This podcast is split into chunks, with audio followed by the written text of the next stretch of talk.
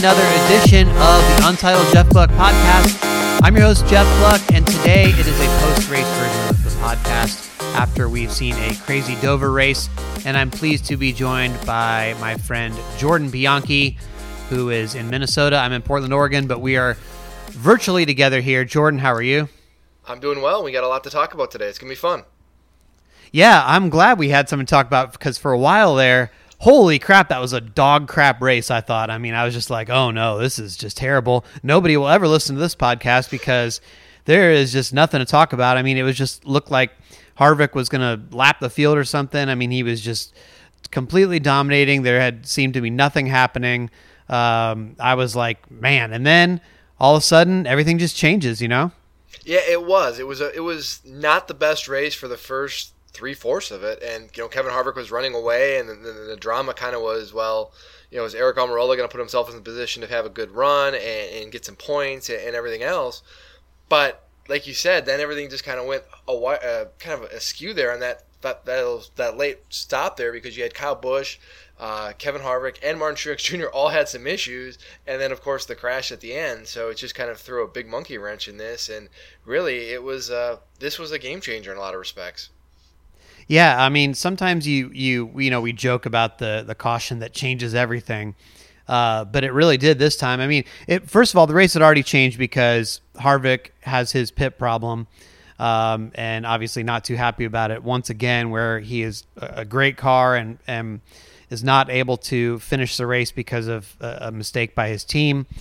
Seems to be a familiar story for him. He, how many uh, many more races could he have won over the last few years? I mean, it seems at least ten probably, probably more than that. Um, and here's another one where clearly they should have had this one and, and they let it go. Uh, but that opens the door for Aric Almirola, and sure looking like Aric Almirola's race. Um, and shockingly, it, you know, it wasn't something. You know, Clint Bowyer, um, you know, felt bad because his wreck going back on the track led to the situation where Almirola wasn't going to be able to just win under green. But it, it wasn't anybody else's fault. I mean, Almirola was the one that screwed it up for himself on that final restart, wouldn't you say? Yeah, I mean, he, he needed a good restart there. He, he had the opportunity to get a good restart, and he should have. And if he does that, how things turn out is much different. But that's kind of, in a lot of respects, is a story of Almirola's season, where he's had some good race cars, but they don't always have the finishes to correspond with that for a variety of reasons. And some of that's self inflicted, some of it's because of other circumstances. And today was a perfect example of this.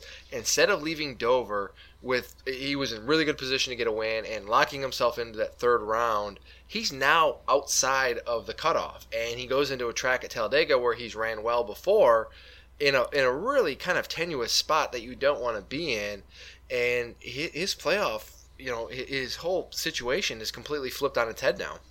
Yeah, I, I really think that this was probably his chance um, just because, I mean, the lack of playoff points for him so glaring, and you see how it was showing up. Um, you know, even when he was going to finish second to Harvick, it was like he was below the cutoff line if he finished second, and then, you know, ha- having a chance to have that win would have launched him uh, into the next round, as it ultimately did for Chase Elliott. And you know, now he's even in a worse position so you like you never know what can happen at Talladega. Kansas is the cutoff race this round. I would think that that's going to be somewhat crazy. Although he'll have a good car, I don't know that he's going to be able to win. And um, so I, I, think this was really his chance and, and a blown opportunity ultimately for him. Um, I, I will say though that you know there was a lot of guys who got caught up in that late. I mean Bowman uh, looks like he's going to be able to salvage a decent day. Ends up wrecked. Uh, Keselowski has damage, and his margin um, shrinks a little bit. He's he's 21 points to the good right now, but you know if Ta- if Talladega goes wrong for him for some reason, he's not going to be in great shape. And then even Truex isn't in amazing shape uh, because of some damage that he got late there, I think. And um, you know the only ones who are really golden right now, I think, are Chase Elliott, Harvick, and Kyle Busch. Other than that, I mean, everybody is going into Talladega going, now what's going to happen? absolutely. And if you look at it, it's, you know, Clint Bowyer was going to have it, you know, when he cried that late crash there, it looked like he was just going to kind of plummet and really find himself in a points hole.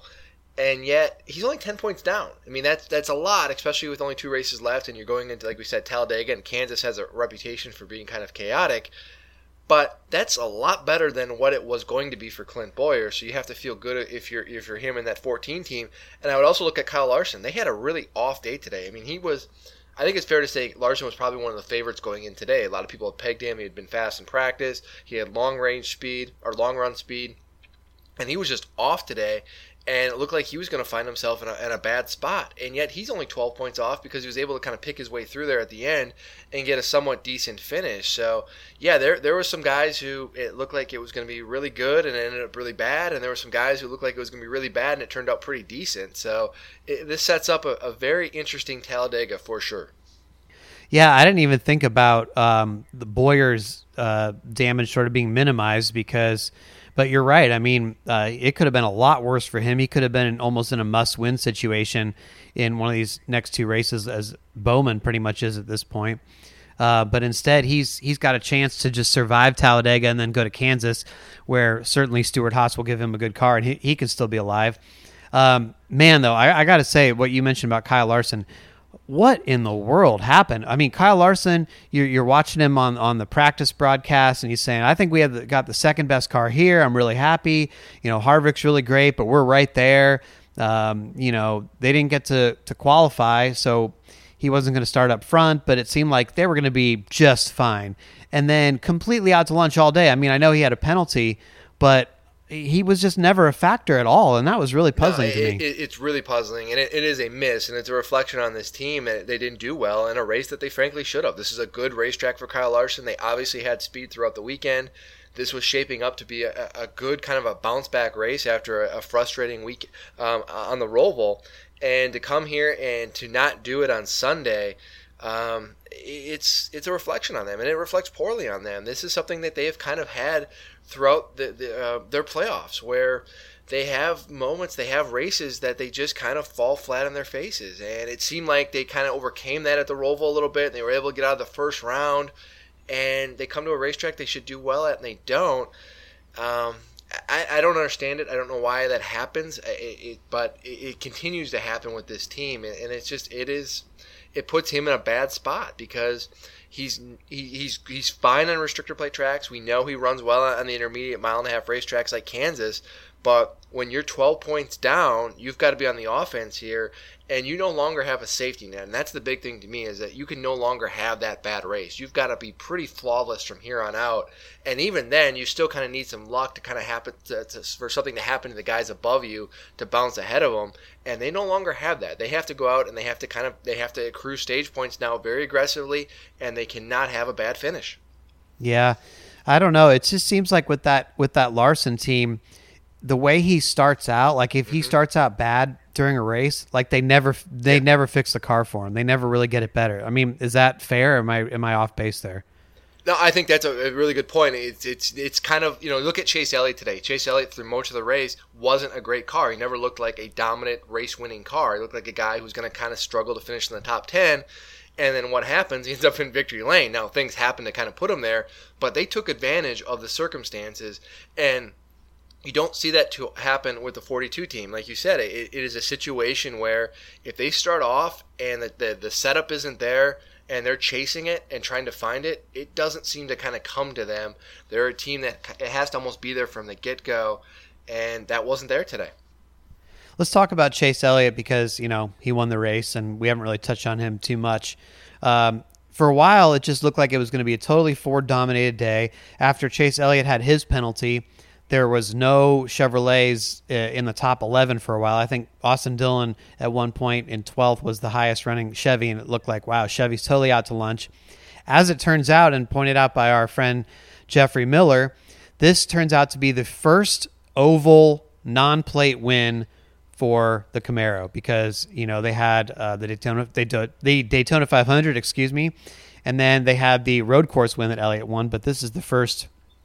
Um, oval non-plate win. So finally, this point in the season, uh, they get one. How how serious do we take Chase Elliott's chances going forward?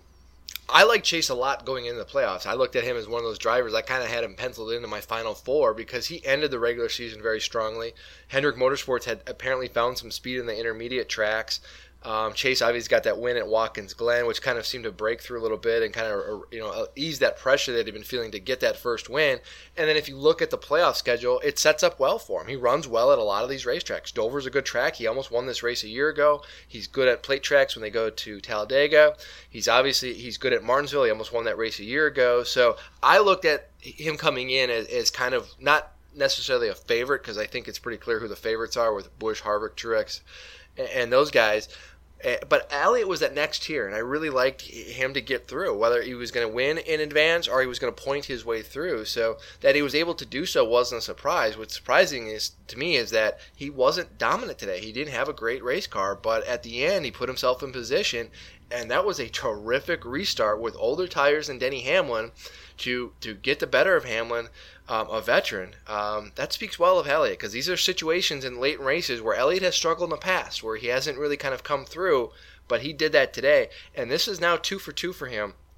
If you go back to Watkins Glen, where Truex was all over him in the closing laps, these are moments where Elliott's kind of kind of let it slip through before, and it seems like he's kind of put that past him now, and now he's kind of learning how to close races out, which is something he hasn't done before. Yeah, I I am still not sure how seriously to take his chances, but um, now that he's gotten to this next round, obviously he's going to have a great chance at Martinsville to make the final four. I originally had him in my final four, then I wussed out after this round, and uh, I took him out. Um, my final four were the big three plus Keselowski after after the uh, the cutoff race at the Roval. Um, I took Elliott out, so probably regret that now maybe, but uh, I still don't know how serious to take it. But I, I do have to wonder too, like on that last restart, as you mentioned, you know, it comes down to Denny Hamlin, who had 50 lap fresher, uh, at least right side tires, I think they mm-hmm. said, and Chase Elliott. And um, I, I, I, have to wonder, maybe this is an unfair assertion uh, or a thing to even say, but um, wouldn't a more confident Denny Hamlin be able to pull that off? I mean, it seemed like you know, Denny obviously he you know he hasn't won a race all year. He's down on himself. He's he's you know they're sort of at a low with his race team, missing the the next round.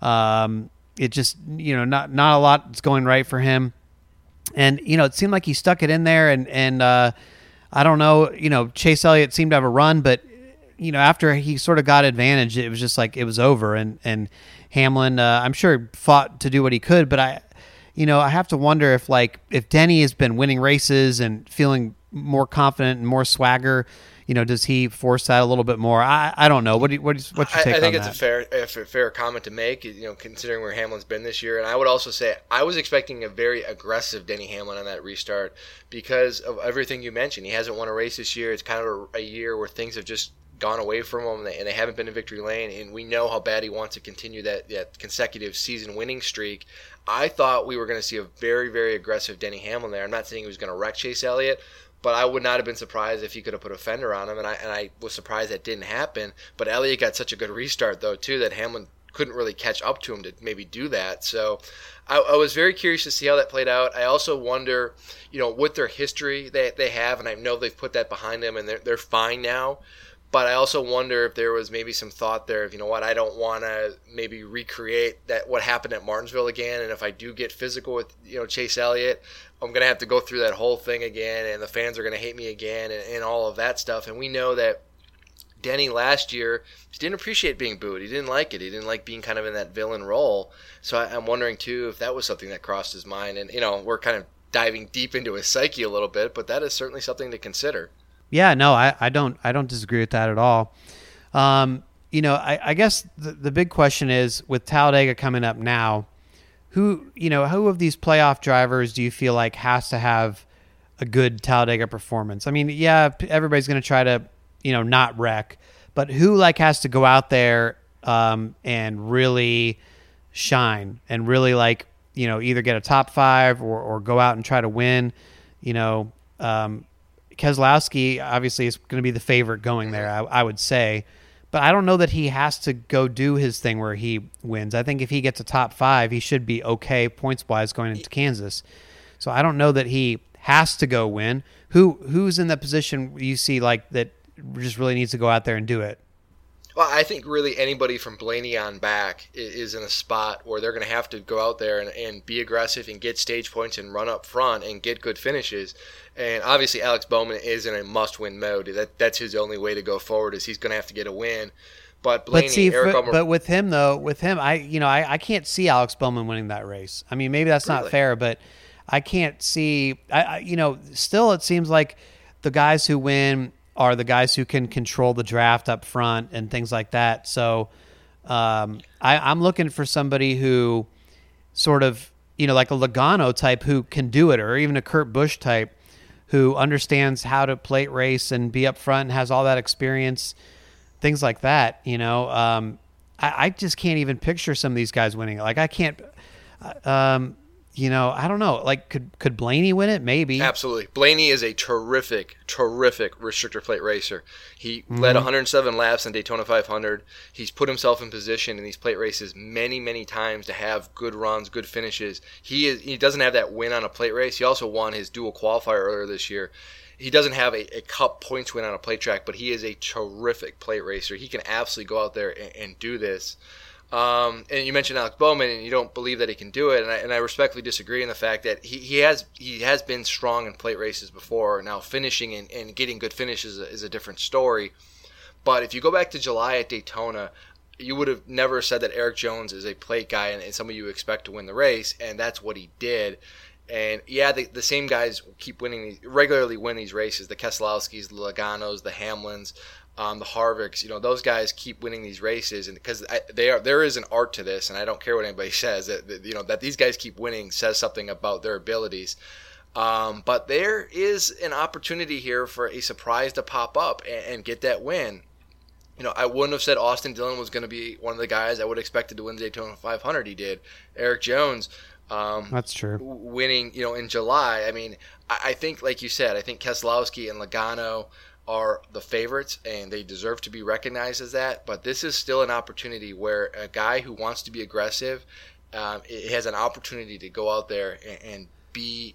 You, you, if your car is just okay, I feel like the driver can almost make up the difference on a plate track because of the draft. So Bowyer, do you think Bowyer needs to go out and try to win that race, or just not uh, have further damage before Kansas? You know, that's it's a weird spot for these guys. If you're, you know, you're you're Almirola and, Bowyer because you're only ten behind. So if you get some stage points and you, you kind of assume that you know some other guys are going to have issues, you kind of have to go into this and kind of, I, I think you almost have to kind of have to take it as things go. And you want to go in there and you want to get stage points. And then you kind of want to see what happens. If guys ahead of you in the standings end up getting crashed out early and you have an opportunity to gain a bunch of points, then maybe you probably go into conservative mode and you say, you know what? We're just racing for a top 15 finish here, and we just want to get out of Talladega in a good spot because we are going to jump ahead in the standings, and the guys ahead of us who came into that way are going to fall behind. Eh, but if th- that wreck doesn't happen or you know the kind of the, the craziness that we're expecting to happen doesn't occur then you're going to have to kind of change your mentality a little bit and, and, you know later in the race you're going to have to be very aggressive and, and drive to the front and start thinking you know what? What am i going to do here to get this win or finish as close as possible? So i don't think there is one approach an absolute one approach you have to have going into this race. It kind of involves evolves depending upon circumstances uh, before we move on um, completely, uh, let's just touch on Dim- Jimmie Johnson real quick because that was a pretty shocking way to start the the day. Uh, you know, people were talking about Jimmie Johnson as a possible contender for the race after his problem, uh, or you know, his near win and out of the playoffs at the Roval, and then before the race even gets started, he's ten laps down. Um, you know, is Jimmie Johnson ever going to win again? uh, I, he's going to win again. I don't know if it's going to be this year. I mean, it, it's obviously he's a, when then? When? When's the only thing I can say, I would say Martinsville. I mean, that's his best chance. I mean, he's he's so good there that he has a really good chance to win there. You know, maybe he wins Talladega. Um, but if that doesn't happen, the win doesn't happen at Talladega, the win doesn't happen at Martinsville. I, I don't think Jimmie Johnson is going to win this season, which is something I didn't think I would ever say. Yeah, I don't think he's going to win this season anymore. Um, you know, and I, I, am not sure. Like the the way this is going for them now, um, you know, it's it's tough to project. But I don't know how many more seasons he's going to run. But they're not anywhere close for the most part. And when they have problems like they did today, uh, you know, I, I, don't know what exactly, you know, if that was just a pure mechanical failure or something somebody forgot to check or what. Um, but I mean, pretty shocking. And you just kind of wonder, like his, you know, somebody on Twitter said from horseshoe to horse, you know what? Um, yeah. That's what Jimmie's gone yeah, to these last you know couple what? years. I will. You know, sometimes there's just these years where th- everything that can go wrong just kind of goes wrong, and it seems like finally jimmie Johnson's having the year. It took a long time, but it's just it is one of those years, and I think Denny Hamlin's kind of having that too. A guy we expect to win races and be in contention for the championship. It just hasn't happened for him for a variety of reasons, and we've seen it happen to Kyle Busch. We've seen it happen to Brad Keselowski. It just it seems to happen occasionally for a lot of different reasons, and there's not sometimes it's just not much you can do to kind of get out of this this slump. You just kind of got to ride it out and eventually just kind of shrug your shoulders and say, you know what, we're looking forward to next year getting here because we want this season to be over with. Yeah, it's pretty crazy though. Like to be this far into the season, and like you mentioned, Jimmie doesn't have a win, Denny doesn't have a win, Kyle Larson. I mean, uh, Jimmie Johnson, you know, Kyle Larson, Denny Hamlin are all guys who had multiple victories last year, and yet they're all winless this year, which is not something that we'd all we we'd expected, and especially in Kyle Larson's case because this is a guy who really kind of seemed to be coming into his own, and was a guy who I think we all agree was going to kind of take that next step in his career. And in while he's been very good this year, and I think he's actually ran better than his results indicate, he still has a zero in the win column. Yeah, that's crazy. Well, Jordan, when this uh, poll comes out tomorrow on whether it was a good race. Um, I don't know what people are going to say. This is going to be a tough one. I had people jumping down my throat on Twitter uh, right after the race saying, This is going to prove that your poll is skewed because this race sucked and everybody's going to go vote on the winner, blah, blah, blah. But I do think, though, that even though most of the race was boring, you did have an exciting last bit. And regardless of the winner, it was still exciting at the end. I don't know that that makes it a good race overall. Um, but you know, I, I don't. I also don't think that it's going to be wildly out of whack just because Chase Elliott won and people will automatically vote for it. I think there's enough people who will judge it as a whole, or or perhaps to them a good race is a good finish. So I don't know, but um, what is your prediction percentage wise for where the was it a good race poll uh, yes percentage will be? I think ultimately because it was Chase Elliott who won this race, and because the last 40 laps or so were pretty, you know, wild and entertaining, I think people are going to remember that than more than what happened before the craziness started. So I'm going to say 71%. Okay. I was sitting here thinking 65% in my head, but I'll give you a little bit more breathing room there. Uh, I don't want to encroach on your percentage too much. So I, will I'll, I'll knock mine down to um, to 62%. Say yes. You say 71%. Um, yeah, I, I think it. One of us, it could be in the middle, somewhere around that. I'd be surprised if it was, you know, in the upper seventies, and I'd be surprised if it was too close to fifty. So, um, yeah, I think so. So, uh, Jordan, I appreciate you hopping on here to do this, and if it's okay, I'd love to have you back on while I'm uh, on, on baby watch here and waiting for the baby. Yeah, I guess I could have gone to Dover after all, because there's no baby today as of now. So, um, but you know, I guess you uh, probably if I'd gone to Dover, then the baby probably would have come, right? Uh, yes, and it's better to be home, safe with the wife. Everything's good, and I definitely will be happy to join you again. And I think if we do this again next week at Talladega, we are going to have a lot of stuff to talk about. Yeah, I agree. Um, Talladega is certainly the middle race, and people already in sort of uh, some desperate points positions is going to be fun. So we'll have Jordan back on. Uh, and of course, you can follow him at Jordan underscore Bianchi, which is B uh, B I A N C H I. Is that right? That is correct. You nailed it. Okay, perfect. I was trying to spell that out in my head as I was going off, and you know, I'm not too good at that. Anyway, for those listening, uh, the next podcast will be a 12 questions with Timmy Hill that comes out Tuesday. Then there will be a How I Got Here on Thursday. Haven't nailed down exactly which one I'm going to run this week for Thursday. And then hopefully we'll have Jordan back on next week for the post race podcast to talk about Talladega. So thanks to those of you who are listening, and I will talk to you next time on the Untitled Jeff Gluck podcast.